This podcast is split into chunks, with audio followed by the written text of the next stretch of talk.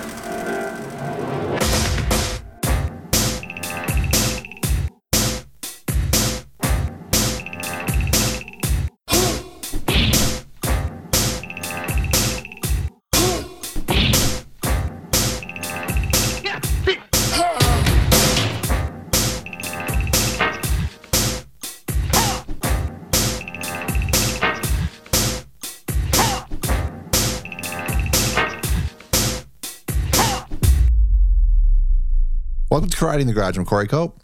I'm Michael Nuri. Hey. No, no, I'm not. Are you Chris Sarandon? No, No. Richard Okay. Gere, Jack Skellington? No. Jack Shea. Number three in Boys of Summer.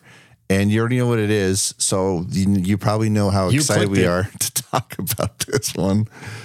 Um, how this is going to be a big fat 180 from our last two. Like, um, but definitely the 180 after the previous, most previous one, because that was. I think we're still both. Uh, I'm still kind of like, even after hearing the cut episode, I'm like, Dude, I, I couldn't even listen to the episode. I disliked the movie so much. I, I, I was like, oh, it just, we got good feedback on it by the way it was like even though from from people that really enjoy the movie knowing that we didn't like it they said we were pretty we're pretty fair about it we had we had reasons to support why we didn't like it anymore and we usually do but it was you and I kind of felt like we were so rough on it and when it, as it turns out we really weren't at least for the general audience but that's the part where I kind of when I'm I listen to it and, and I think oh, this is how I felt after we're done chatting about it. And then when I'm editing it, I feel differently. I'm like, oh man, we were really rough on it. And then when I listen to the final, it's like it's again, it's a new experience. And I'm I'm like, wow, I still feel the same way. I still feel like we were both a little rough on it, but because we didn't like it. But I, but I thought I still think we were fair to it. Our opinions came across well, and and they were supported. So we didn't sound like we were just you know dropping trow on the movie. So which is which is nice to hear because I thought we did. I thought we were a little rough uh, on it. yeah, I mean, just like think, it was not, even- it's just not, the episode's fine. It's just, but just listening to it just made me think about the movie again. And I was like, oh, it's Right. just something I don't, you know, it's something I will never ever watch again. No, I'm right there with you. But but we don't have. We're done. We're moving on. We're Yeah, we got to move on. We're on episode three. We're in week three. we're in week three. Boys of Summer. Yep. So the great thing about this one, unlike the other two, where our boys of summer was our boy of summer was the lead of the movie. This one is true also, but this is also a has an, another cue to it, and that is Steven Spielberg is considered a boy of summer too. So it's like two Boys this Summer. Two boys this summer, and there's this may or may not be the only one that's like that in the series this month. Could be. It could be. we have been talking about this one, God, even before we covered Total Recall Remake with, ironically, Colin Farrell, who was in both movies, not playing the same guy, of course, but both movies based on short stories from Philip K. Dick, again, which we talked about in Total Recall Story. And I got reminded when I was kind of going through stuff, I'm like, oh, that's right. I remember how this was supposed to be um, a sequel to to the Total Recall from from was it 1990? Verhoeven, 1990, no? 1990, yeah. So, but this one really upped their game because Steven Spielberg is doing it, and so like, well, what do we need? We need we need a lot for this movie. And they got We need a movie star. We need the movie star, is what they needed in this movie. And they got him. They got him. This is the this is the first time that Tom Cruise and Steven Spielberg worked together. Um, they'll work together three years later on War of the Worlds remake. But this, we talked about this yesterday uh, in text form. This movie may be top five, maybe even top three for for both the star and the director. Yeah, absolutely. For a movie that we've covered that's 20 years after its release, I think this is the one that I'm like, you know what? I really love the shit out of this movie. And I was worried that knowing that going into it, I'm like, fuck, do I do I like it too much? Is it still a nostalgic thing for me? Is you know what I mean? But no, it I think I might like it better than my memory served. I think it's really fucking good across the board. Again, Tom Cruise with a gaggle of supporting players that are just Oh, yeah, man. Yeah. Oddly, I just watched. I think in January or February. I was when I was in Atlanta, just during my downtime. I I just put it on and watched it, thinking, oh yeah, I just got to put something on to chill and maybe go to sleep. And of course, you, you don't go to sleep while you're watching Minority Report. No. Just saying. And dude, this is like for me. This is like that sweet sweet period for Cruise where he was just like fucking dude, every movie he opened. I mean, true, like him, love him, hate him, whatever your deal is. He's a movie star. He's probably the last movie star. He's he's the last Yep. star we're gonna have like this. Yep. And uh, the dude can open a movie, man. Maybe even now, Yep. still, Yep. right? Like last year, like the biggest movie ever of, of the year was, you know, Tom Cruise at sixty, still doing it. I never would have imagined Maverick doing what it did. And not just because of the weirdness of our theatrical experience and because of COVID, but I even 15 years ago when they've been talking about making a sequel to Top Gun, I'm like, it's been too long. You think it, it's been too many years? You can't do it now. Even at the at, even at the 15 year point, it was too many years. I'm like, you guys, it's too long. And I saw it, and as much as I, for my my opinion, doesn't matter. The point is, is that he can open the movie, and that movie did fucking huge dollars, huge dollars. And I remember when Paramount was juggling things around, like juggling that around, and juggling the Mission Impossible release around the dates. uh, You think like, oh man, you're just keep pushing your audience away. I kept thinking that was that was going to burn them, and it did the opposite. I again, it made money that I never thought it would have made. But 60 years old and the dude can still open a movie. He's got another, you know, he's got two more He's parts. got another Mission Impossible. It's Yeah. like he never went away. That's No. the thing, right? Yeah. It's like, you know, there was no like, oh, hey, what happened to Tom Cruise? And then, you know, Right. there's no comeback. Oh, hey, this is his comeback to me. He's never gone. I mean, it, dude, it's 40, almost 40 years of, of Tom Cruise Right. being in fucking big A-list movies that they do what they do. You know, say what you want about the guy. You, you can like him or not, but his, his track record, pretty flawless, dude. I, I've, I, I try to see all of his movies in theater. If if I may, if if they're being released, I've, and I want to say, if I go through this list right now, there's going to be very few that I didn't see in a theater. and his choice, he has the pick of the litter, right? Of, of whatever Yeah. he wants to do.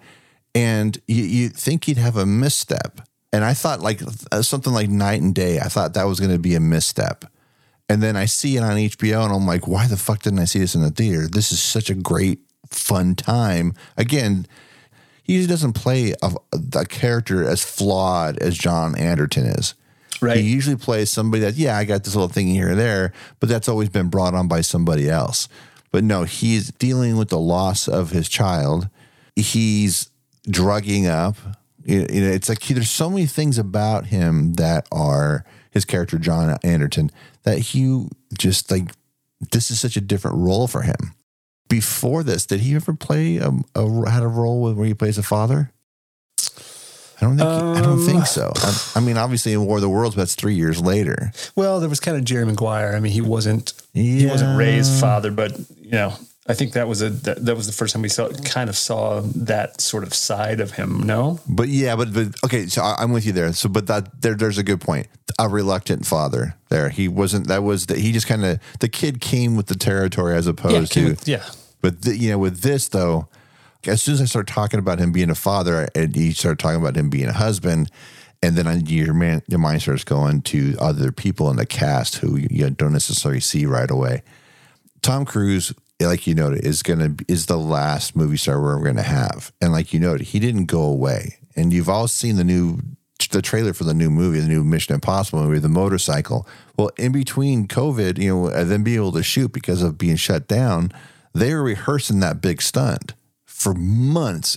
He kept he had the crew, the crew was being paid. He he made sure everybody was getting paid because he knew that this wasn't their fault. Um, and that's why he got so angry at that one point, right? when he was there making a movie and people weren't being compliant with, with COVID and everything. And then he he says, if I get sick, the whole thing gets shut down and everybody's livelihood gets affected. And it was just he's just like you said, it isn't just him being an old, you know, a, a real fashion movie star, but he's a filmmaker that produces and he understands the whole system. And that's why everything he chooses does well in a theater. It opens just like this movie did, and he he's been such a um, sponge to all the people he's worked with, director wise, because he. Director, actor, dude. I mean, I'm saying probably the time he spent with Paul Newman when he was a young man. Oh yeah, You know, yeah. His film choices are almost, even though he does, he worked a lot more than than Newman, obviously in the eighties and nineties. But when you look at Newman at his peak and Tom Cruise at his peak, they have very similar movie choices. They're very particular about what they chose, Oh, yeah. and and but the the things that they do always stand out. Like when you go look at Paul Newman's IMDb, we, we you and I were just doing this before uh, in regards to Spielberg. We're going down the IMDb list of of his movies of the last 25, 25 30 years. But you do the same thing with Paul Newman, and sometimes you see movies like, "What the fuck's that movie? What's that movie? What's that movie?" And then when you watch them, I don't remember them, but they're gems. They're always Yep. so good. But yeah, Tom knows how to pick the right things. By the Edge of Tomorrow, it doesn't feel like a Tom Cruise thing, but it, but also at the same time, it feels like a safe choice.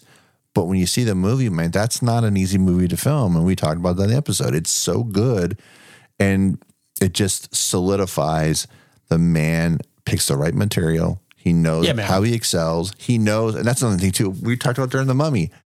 He's one of those guys that understands and works well with the camera guys too. He understands like what what lens are we using here because he knows if it's does what kind of lens it is, how he's going to be framed in the shot. It he doesn't have to look at a storyboard. You tell me it's a fifty based on the camera position. He knows where he's at in the frame. He doesn't have to go to Video Village to look. He understands. Anyway, that's Right. across the board. The dude knows about filmmaking A to Z, and then uh, but he's smart about. Could he direct? He probably could well, he does direct. He just doesn't. but it's not the obvious Sure. the obvious i'm i am sitting down from the beginning and i'm directing this Put the camera here. I'm gonna walk in here. Spray some, you know, spray me down. I want to look sweaty. I'm gonna like. I'm gonna reach down to pick this up. I want the camera to like focus on my bicep. It's gonna bulge a little bit. Whatever. Yeah. The kids love that shit. yeah i think the mummy is the one we kind of leaned on that most where it was most Yeah. prevalent where you think okay yeah you went beyond- beyond the collaborative aspect of filmmaking and and uh yeah anyway it doesn't matter Doesn't matter. boys of summer boys of summer is about opening a movie and his history of opening movies I think out of everybody on our list is probably the Oh yeah, dude. He's by far. billions, billions and billions of dollars of box office business. This guy, but I think this is still probably his most unique role because, again, like I mentioned, he plays a flawed character in a way that goes beyond the usual protagonist situation. Right? Well, there's layers to his performance. Oh, yeah. There's layers to it, you know, and, and and again, they do a really good job of sort of keeping, you know, keeping the secret, Right. Until because you're never really sure why is he running? What is the deal?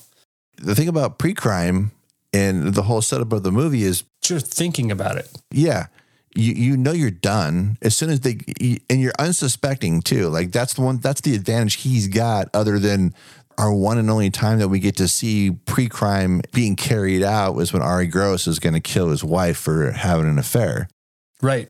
that moment is so well executed from the moment they're going through the precog visions and the execution of it. And not only is it our first time seeing the whole the precog pre-crime being carried out, we see how flawed it is. It's nice because you took probably two scenes and put them into one. There were in other movies with, with a less efficient director, you would have seen it like that. You would have seen pre-crime event happen in perfect execution and you would have seen one that had problems and they just said fuck it let's put it in one shot because it's already a long movie there's no reason to do it in two different things so you get the taste of it right away. And it's a it's a big fat bit of foreshadowing but you don't realize it yet. You don't realize the, the, how much foreshadowing is really going on there with with the flaw in the system. But like everything else in in the legal system even now i guess was a little a little bit of a, a political statement being made there too is that the system is flawed across the board no matter now or in the distant future. So Yeah. What's crazy about this? Uh, I guess it's kind of it's it's you know it, it, it lends to itself to the. I think we probably talked about this the Total Recall episode, but it, you know the Philip K. Dick, just the sort of it, it, it's there's a theme that runs sort of through his stories, and that's another reason why this movie ties in so well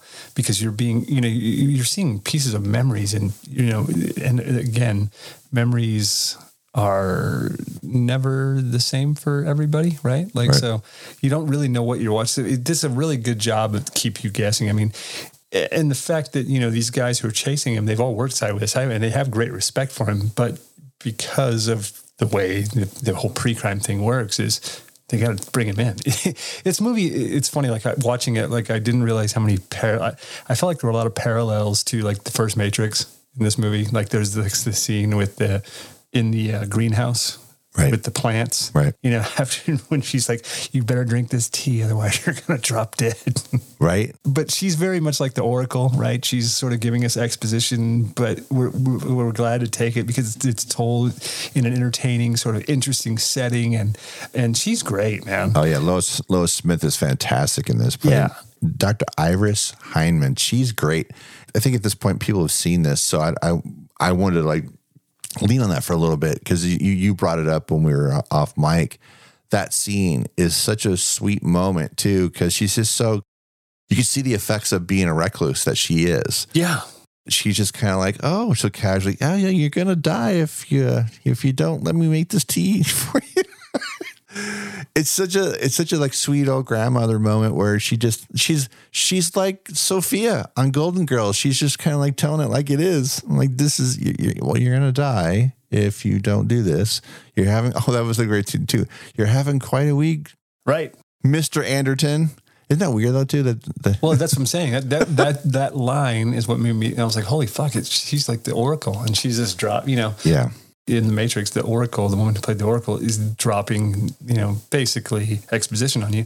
But the way that they go about using it, it's, you know, it's a great way, and, and they're doing the same thing here. And like I think I said when we, before we jumped on, is the setting. You know, there, there's a lot of homages to other Oh, yeah. films in here, and you know, this moment literally put me right into the original Manchurian Candidate right.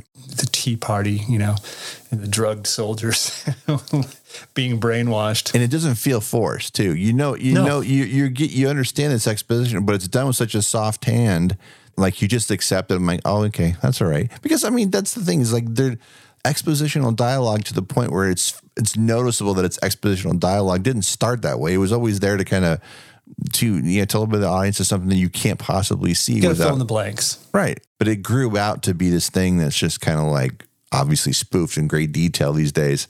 Like I said, a deft hand at work there, or it doesn't ever feel like it's expositional, but it is, but not in a negative way, like like it's become over the last 40 years. And again, like you mentioned, Lois Smith, but it goes to the the the, the casting choices and this across the board Oh yeah. Well, first of all, the pre-crime cops that you have there around them. Neal McDonough is one of them who is, as you noted, rarely playing not a dick bag. Right. When when yeah, exactly. Obviously, a very close friend to to John Anderton. You've seen the moment in the alley, and yeah, I, you know, I'm not taking anything away from anybody by talking about because it's in the trailer, even if you hadn't seen the movie. And that's the whole thing, right? The, what's the headline in the newspaper when you see Cameron Crowe's cameo on the subway and Anderton's already on the run? It says precog chasing their own or something that you know, or something to that effect. It's weird because you don't ever see that headline because the whole point of precog is from the scoop in there before nothing anything ever happens, so nobody ever's on the run. Right. But he, again, we were like we were starting to touch on earlier. He's on the run because he knows he's fucked. He knows his bullshit. The, the okay, now, let me ask you something. So, the movie's called Minority Report because the, report is it, it's if one of the three precogs see something differently, Correct. They're the minority. they're the minority. Yep. you, you- when you think about a minority report, you keep thinking of something written or something like that. So when I like when I, when they gave you the expositional in the movie, it's like, oh right, yeah, of course. It- so that's this whole thing. That's why he's this is bullshit. I would never. I, I wouldn't have killed anybody. I, I I don't have anybody would have killed. I don't, I don't even know who this fucking guy is. Whatever but he runs just because he knows eventually if he gets caught, he just they're just going to string him up and put him in the t- in the ground like we saw at the beginning of the movie with Ari Gross. We we know Yep. what we know what happens to him, and he so does he, and he goes. And if I don't figure this out, I'm going in the ground like everybody else. Yeah.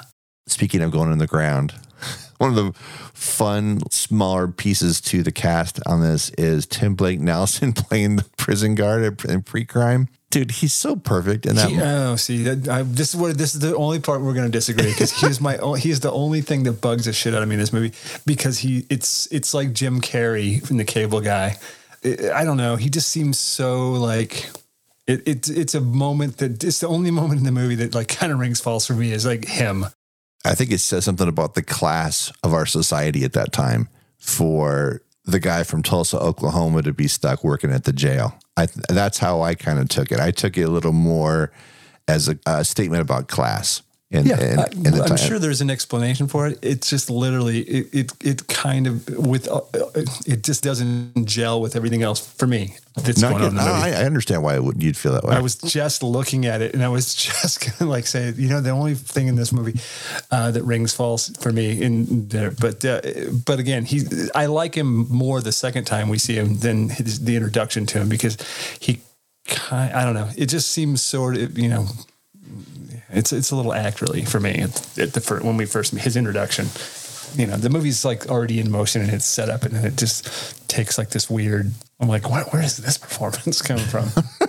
Now we we burped out his name early on. Colin Farrell is in this playing Danny Witwer from Yeah.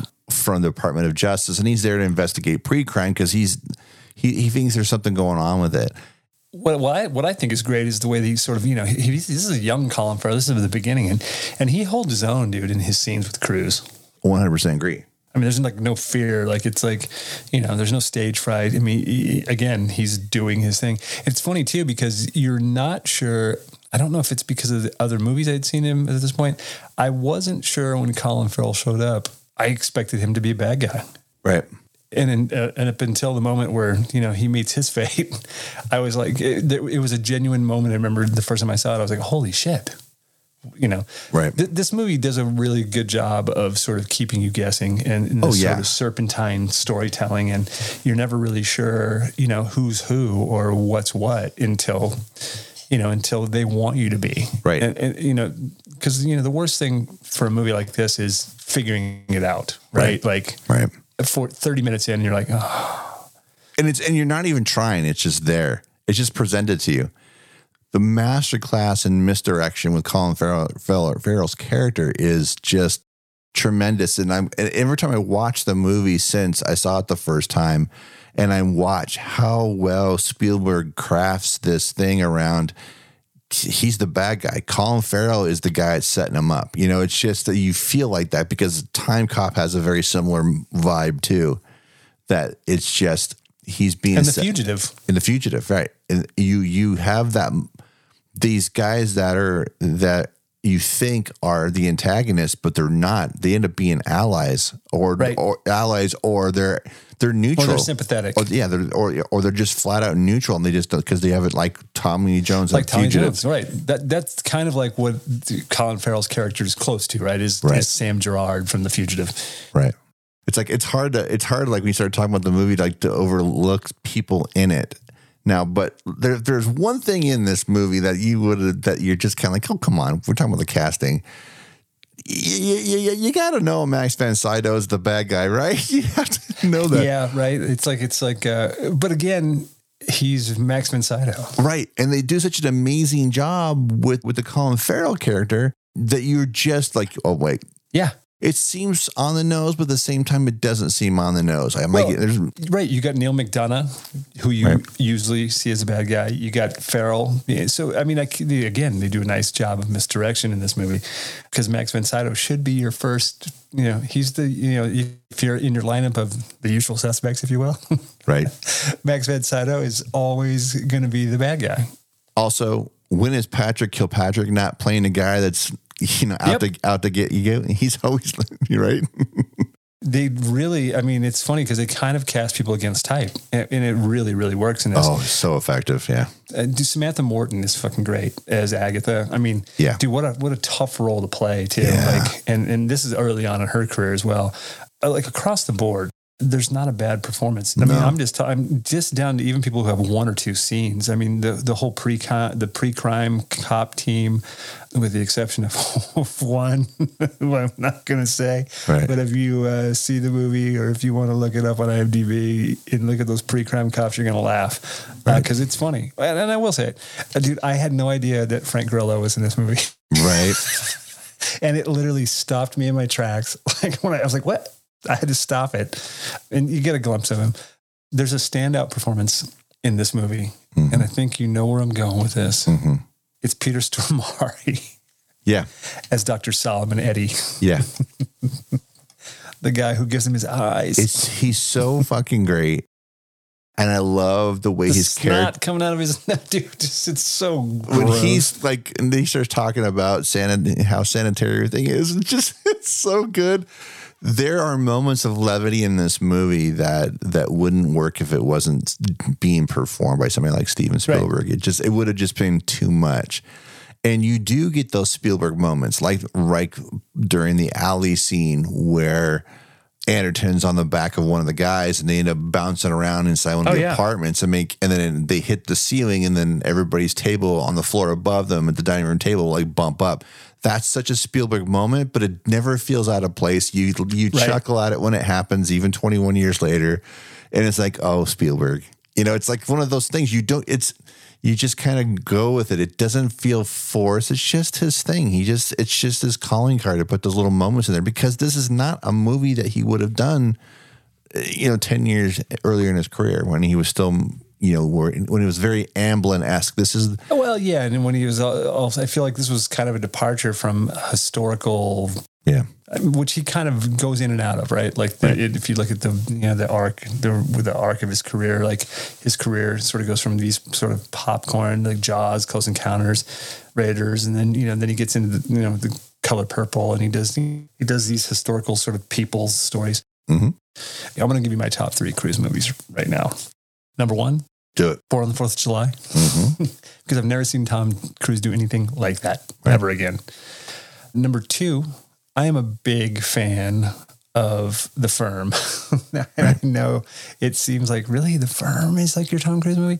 It's not. Days of Thunder is probably my second favorite Tom Cruise movie. The Firm is in the top 10, uh, but I would put Minority Report at three Yeah. Top three. The, the those are my three. Uh, you know, I know Days of Thunder is kind of like what? yeah, I know it's Top Gun and race cars, but you know, I saw it in the theater uh, at a very you know interesting time in my life, and uh, I lo- I love Days of Thunder. I think it's great. It's probably one of Tony Scott's sort of un, underrated films as well. Yeah. Cruise is great in it. It's in again. That that's the thing about Tom Cruise. There's so many good movies. It's really hard. Like I think I texted you. Mine's like a sliding scale Right. on any given day.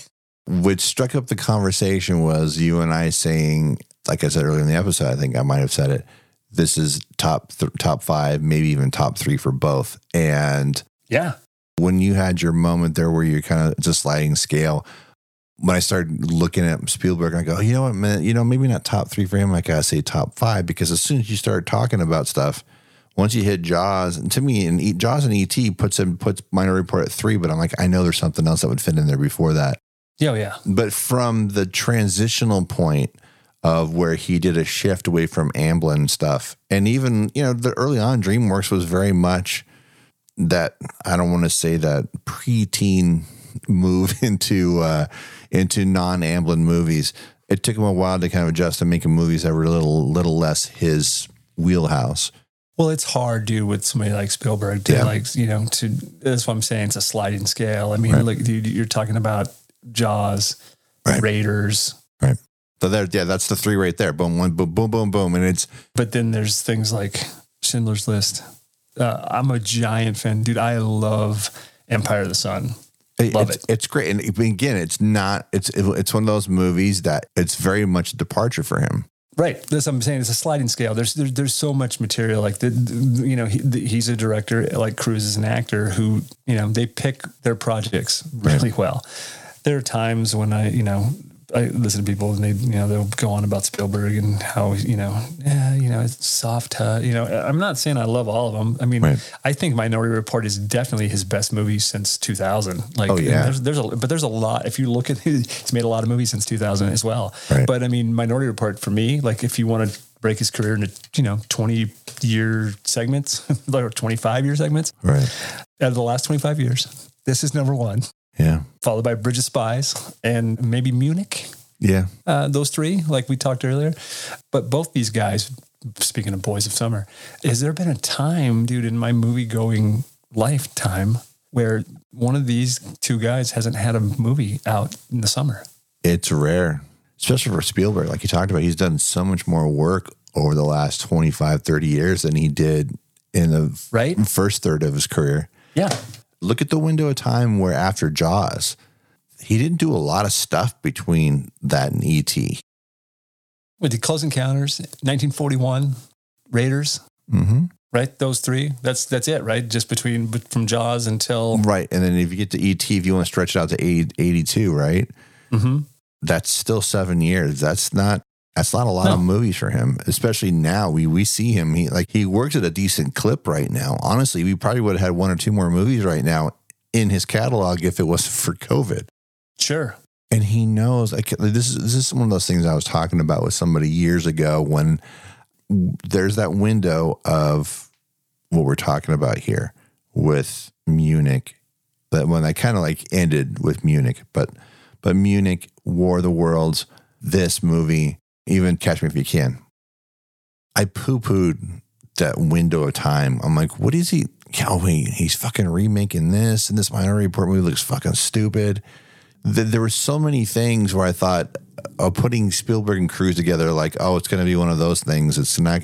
I'm sorry, it's not going to be peanut butter and chocolate. This is not going to work like a Reese's peanut butter cup for me. I know it, and I, you know, because, but I'm also not a filmmaker, and I'm like, of course it would. Here we are talking about it 21 years later, and it's fucking gold. So I, I reminded myself that the my sliding scale wasn't moving; it was still locked into uh, childhood Amblin me, where I'm like this isn't made for me. I don't know who this is made for.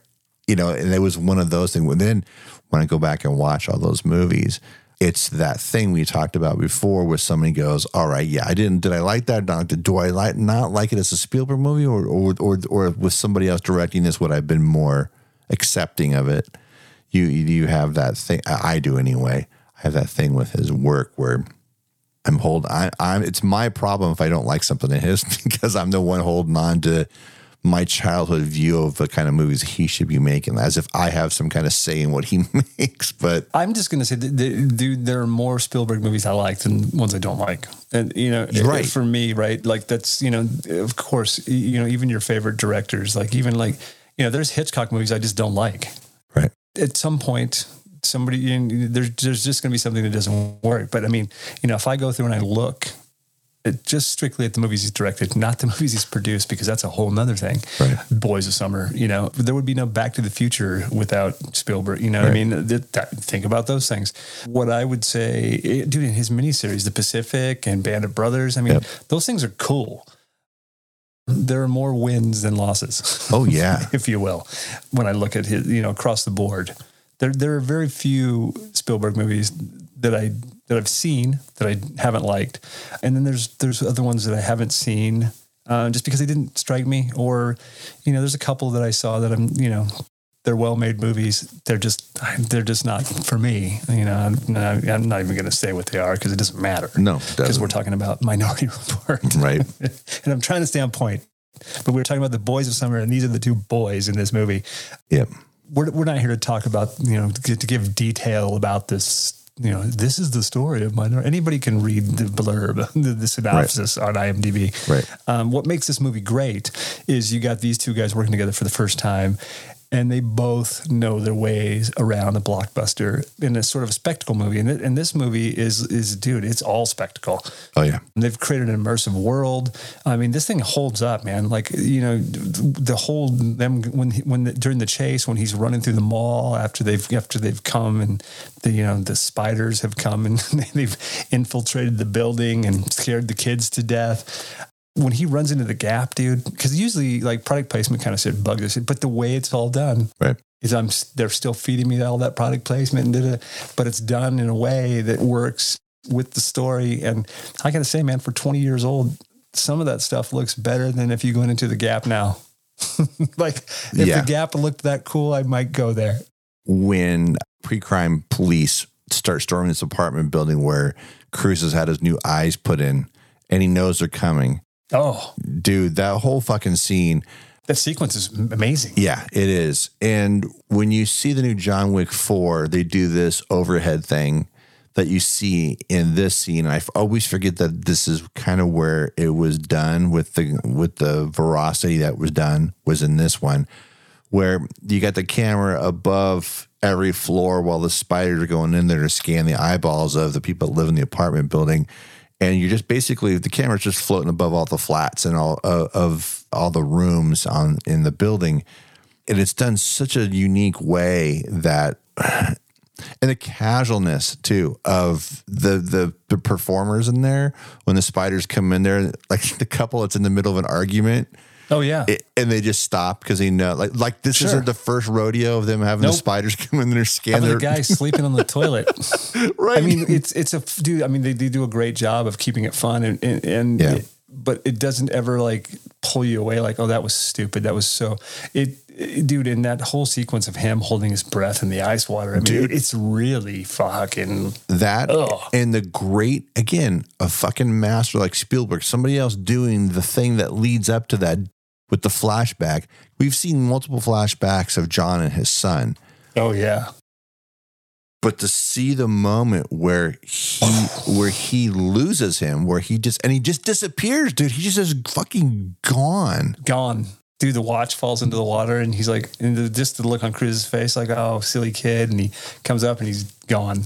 Because you always hear about somebody's going, I, you know, that, that, Yeah. that cliche thing, I turned away for a second. And he does. Yeah. He's underwater and he turns to look at a kid and smiles that swims by him. It's just like, you're just like, oh man, that was the moment he lost him. And you're already feeling a certain way.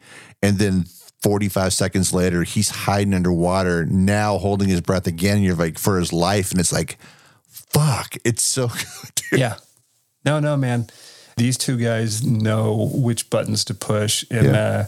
uh, after watching this, I think we were talking before, I may have to rewatch War of the Worlds and see if uh, the things that bugged me at the time of War of the Worlds, or if I watch it, you know, now, you know, fuck, almost, I guess 20 years later, right? That movie came out in 05. Yeah, 2005. Same year Munich came Yeah. out. Yeah. you know, it's a movie that I need to go back and maybe maybe check out again because I, I feel like I don't think it's a bad movie, but there were just certain things I was like, oh, like the, talk. Yeah, you and I talked about you know your qualms with it, and they're fair too because they're they don't bother me as much, but they do. But I, I feel like you do. That's a little bit much.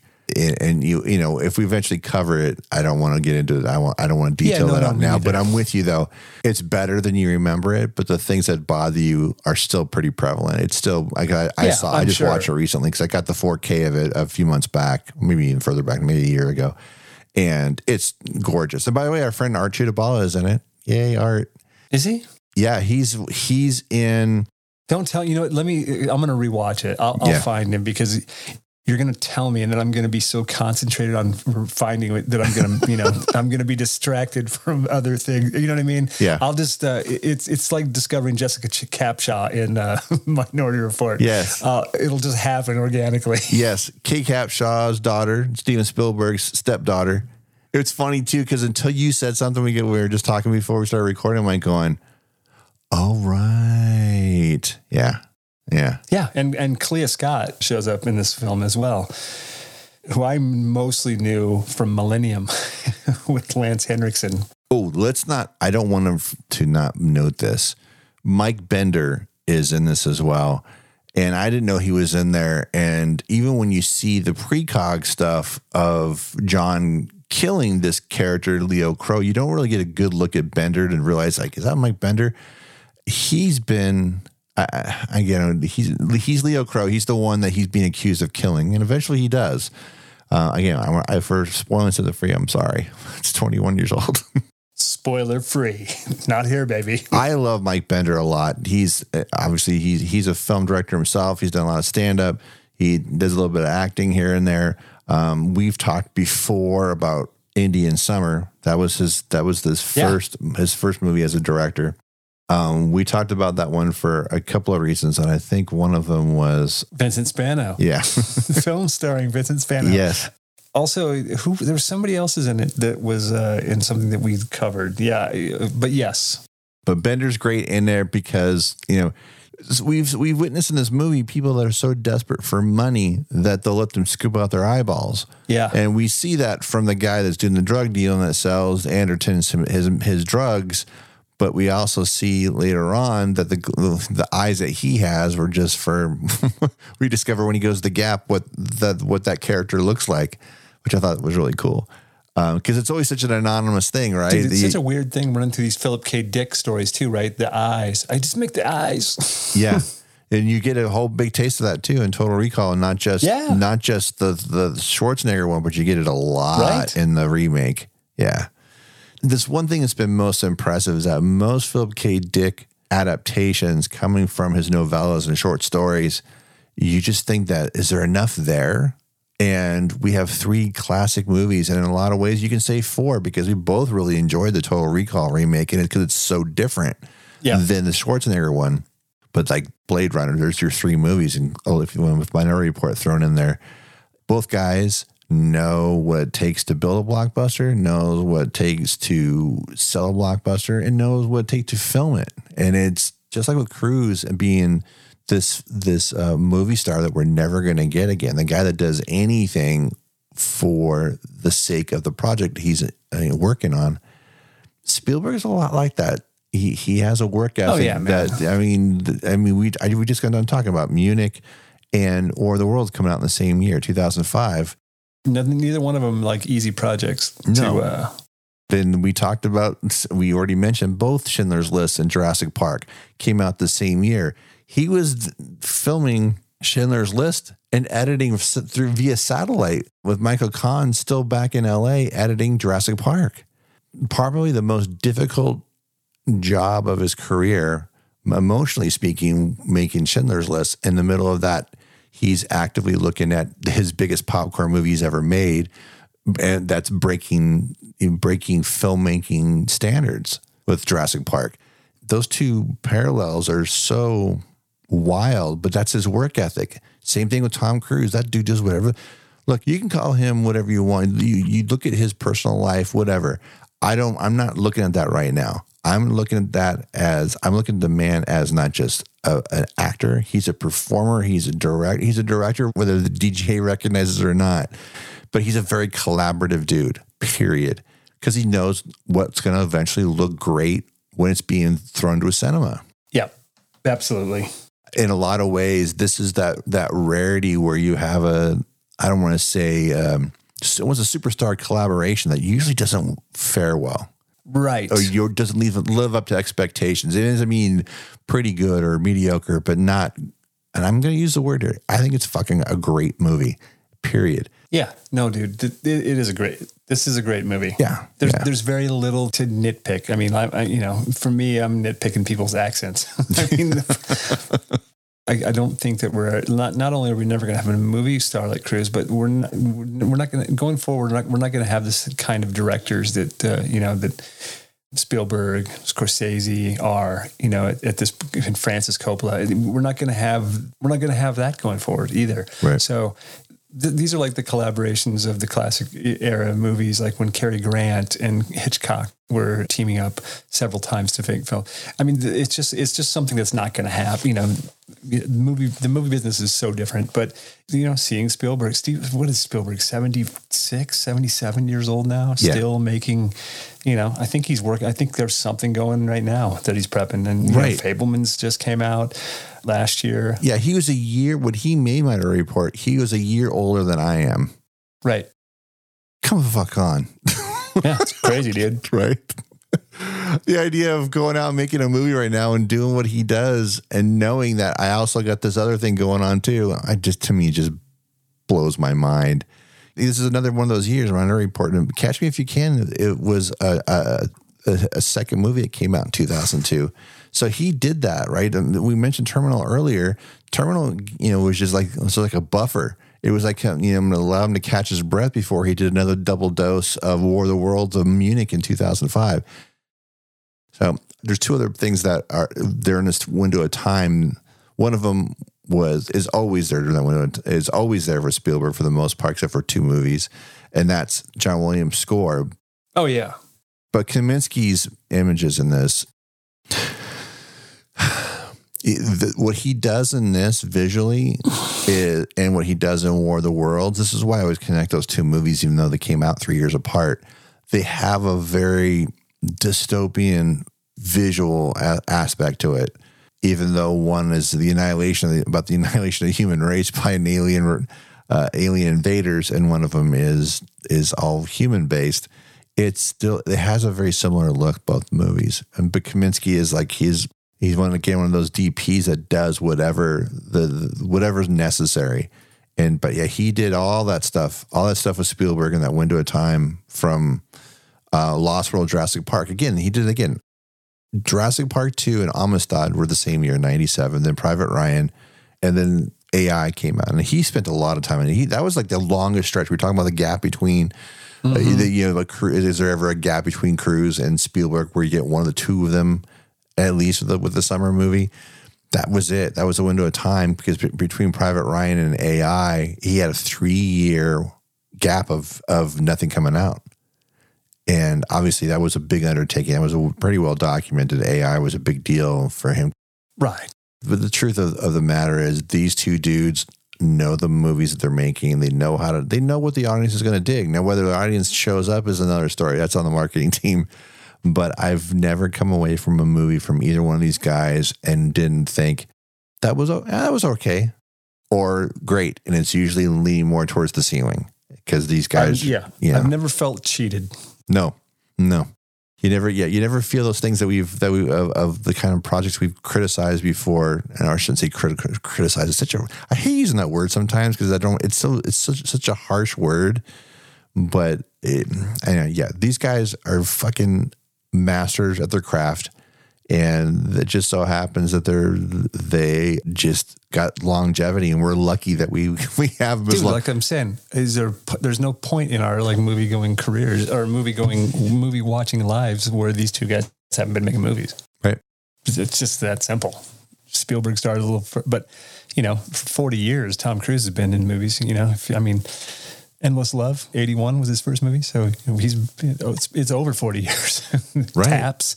You go back, losing it. You go back to all those early uh, movies and, you know, you think back and you're like, oh, yeah, well, no, God, that was 40, 42 years ago. Yeah. Jaws is creeping up on 50. Yeah. About you know? that? How about that? to, to best describe we, we talked about his work ethic and, and, and, the most recent work ethic that Tom Cruise has is of just doing whatever, you know, let himself hang on the outside of a plane while it takes off 15 to 18 times until he gets the shot that he wants. And the, current, the current bit he's doing in the new MI movie, him putting in the time has been there since the beginning of his career. Because, like, you know, Endless Love and Taps was 81, but in 83, he did The Outsiders, Losing yep. It, Risky Business, and All the Right Moves in the same fucking year. Yeah, man. Losing It was a pseudo ensemble, and Outsiders was 100% that. He was one yeah, of he was one Steve of many. Randall. One of many. But Risky Business, he's a lead, man. All, all, all, the right, moves. moves. He's the lead, the lead. man. And yeah. 80 fucking 3. Yep. 40 years ago. When you see that, you you have to look at at Paul Brickman of casting him in Risky Business as the guy that really changed the trajectory of Tom Cruise's career. Yeah, he's a fucking film star. He's a movie star, and they are they are two different things. They're two different things, and you know what he is too. He's also somebody that knows how to prop up another performer and help them get them an Oscar. He did that two years in a row with Rain Man and with Color of Money. I was gonna think you were gonna say cocktail. Look, dude, I love cocktail. Don't fucking. I'm not shitting on it. I like it. Let me go back real quick. I mean, I mean, whether I keep this an episode or not, I don't know because we're already at an hour. you you mentioned your favorite performance from, and I agree. I can't I can't even attempt to argue that what he does in Born the Fourth isn't the best performance he's ever had. I think that was as close as he's ever going to get to a performer Oscar, and I don't Yeah. think you know I don't think he's ever going to get that again. Get an honorary. Yeah, he's he's somebody that. Could, but he, that's the thing is, I don't think he cares. No, don't think he cares at all. He cares about entertaining the world. He doesn't care about the, that. That's the irony. Is that look? I mean, should we be surprised that the guy that hangs himself outside of an airplane for the sake of a project that he doesn't need to? He doesn't need to do that shit. Nobody needs to do that, but he does it. He does it because he knows the spectacle and how it carries across in a movie. Right. He's a on-camera performer that just knows so much about the ins and the outs behind the camera too. That just makes his projects excel and make them all not just watchable, but usually, you know, getting closer to the ceiling, as I said earlier. Yeah, Right. dude. Yes, I told you it was going to be a love fest. Yeah, man. So look, would you say sometimes in order to see the light, you have to risk the dark? Stop that. No, I'm just kidding. Um, yeah, Dr. Iris Hineman.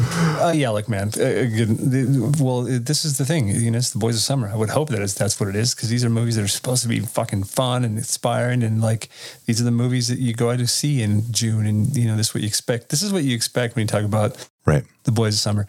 You know, the, the first two movies, again, they, they, when I saw them, Yes. Sure, but there, there were holes in them then. This movie, uh, not so much. And also, this this, this movie is at another level. Oh yeah, And. I think the next two are also just another level from those two movies. Right. Like the the creative teams uh, behind them. Right. So, with Right. that being said, I'm gonna I'm gonna I'm gonna I'm gonna close my book. So if you feared back with us after after last week's episode, uh, no, uh, honestly, I this uh, the, these the first two movies in this movie are exactly what we talked about before, in that they're they're popcorn movies. I mean, in that or they're summer movies, and it's proof that some not all summer movies fare well. But as much as we enjoyed them then, we they were like what 25 year old us and then 30 year old us Right. as far as the, uh, the the the previous two movies. This is only two years after the one of them, and it's it's here it is 21 years later, and it's still fucking phenomenal. It's such a great fucking movie, and I want my damn 4K already. I feel like movies like this, but again, this also going back to not to defend the other two movies, but again, both of those films, one of them being a comedy, which I think I said it nine times. Uh, comedies don't always hold up for me, so it's hard Right. for me to judge fairly comedies because the style falls out of fashion. Like I'm sure if I watched Police Academy right now, maybe it's not as funny as Oh, I no. remember it. So I'm just saying. And then the other one, I, I feel like, you know, it's almost it's it's a gimmick movie. Like we had talked about in April. The only thing it's not on the level of the ones that we covered. Right. The gimmick. There's there's so many flawed elements in that film that you know by the time you realize what the gimmick is, you're like, I don't really care. So, uh, you know, it, and again, it felt cookie cutter. This is a true summer movie. There, Yep. There's not another time that Minority Report would have been released outside of the summer. Nobody's ever going to No. mistake this for, you know, hey, we'll release it in September, or hey, maybe we'll release this around awards. This is not an awards type movie. No. It is a pure popcorn summer blockbuster by the two biggest boys of summer, who I think we're going to talk about. But we'll see because we get two more weeks. It's true, we do. This movie, when it comes out, is going to come out just a slim four days before its premiere in 2002. How's that shit? Yeah, there you go. Timing's everything, my friend. Again, if you want your 4K, which I do, hit up Disney because this is a Fox movie. Another another rarity, by the way, where for Tom Cruise making a Fox movie. What's weird is also it, it was on Paramount Plus, Yes, is where I watched it. and that's where I watched it too. Yeah. because I didn't want to get out the movie. I want my 4K. Damn it! See, I know I said it five times now. Say it into a mirror. But I kept thinking, you know, because his his movies were so synonymous with Paramount, I kept thinking it's Paramount, it's Paramount, it's Paramount. Put it out, and it's not. It's fucking Fox. Yeah, I was shocked that it wasn't Paramount or Universal. And then, okay, let's and we talk. About, let me let me throw it out with this one more thing. Two hours and twenty five minutes. breezy two twenty five. It doesn't even feel two hours. No. It's so fucking it there's plenty of movies that are out there that are two and a half or even three hours or even just a solid two that are never they're always engaging, but there's sometimes but it's not doesn't make it any less laborious because it's still two fucking hours. Nope. This this does not feel like a two and a half hour movie. Never Nope. does. Never, ever, ever. The other thing I will say about this in, in closing is is it the the effects, the visual effect, the the visual. Mm-hmm. None of it. Time has been kind to this. It hasn't. Uh, it hasn't hurt it a bit. Right. I'd love to see this in a on a big screen. Yeah. I, and I love the plasma guns, by the way, the the Yeah. sound wave guns. Fucking dude, it's, it's yeah. still so fucking cool. That's what's so great about him end up killing a guy with a traditional gunpowdered weapon. I love that trajectory weapon like that. It just this is one of those times where we like a movie so much we can't stop talking about it. That we don't Right. we, we haven't had one of those before, I don't think. No, I'm I'm done. So if you want to follow us on the socials, the show is at Karate Pod on Twitter, Insta, and Letterboxd. If you want to follow Corey on Letterboxd, it's Corey underscore Culp, and on Insta, it's Culprit97. If you'd like to follow me, you can follow me at Rock and Roll 33 on your Instagram, or you can follow me at Director Lamar Burgess at letterboxd.com. That's Director Lamar Burgess, aka Max von Sydow at letterboxd.com.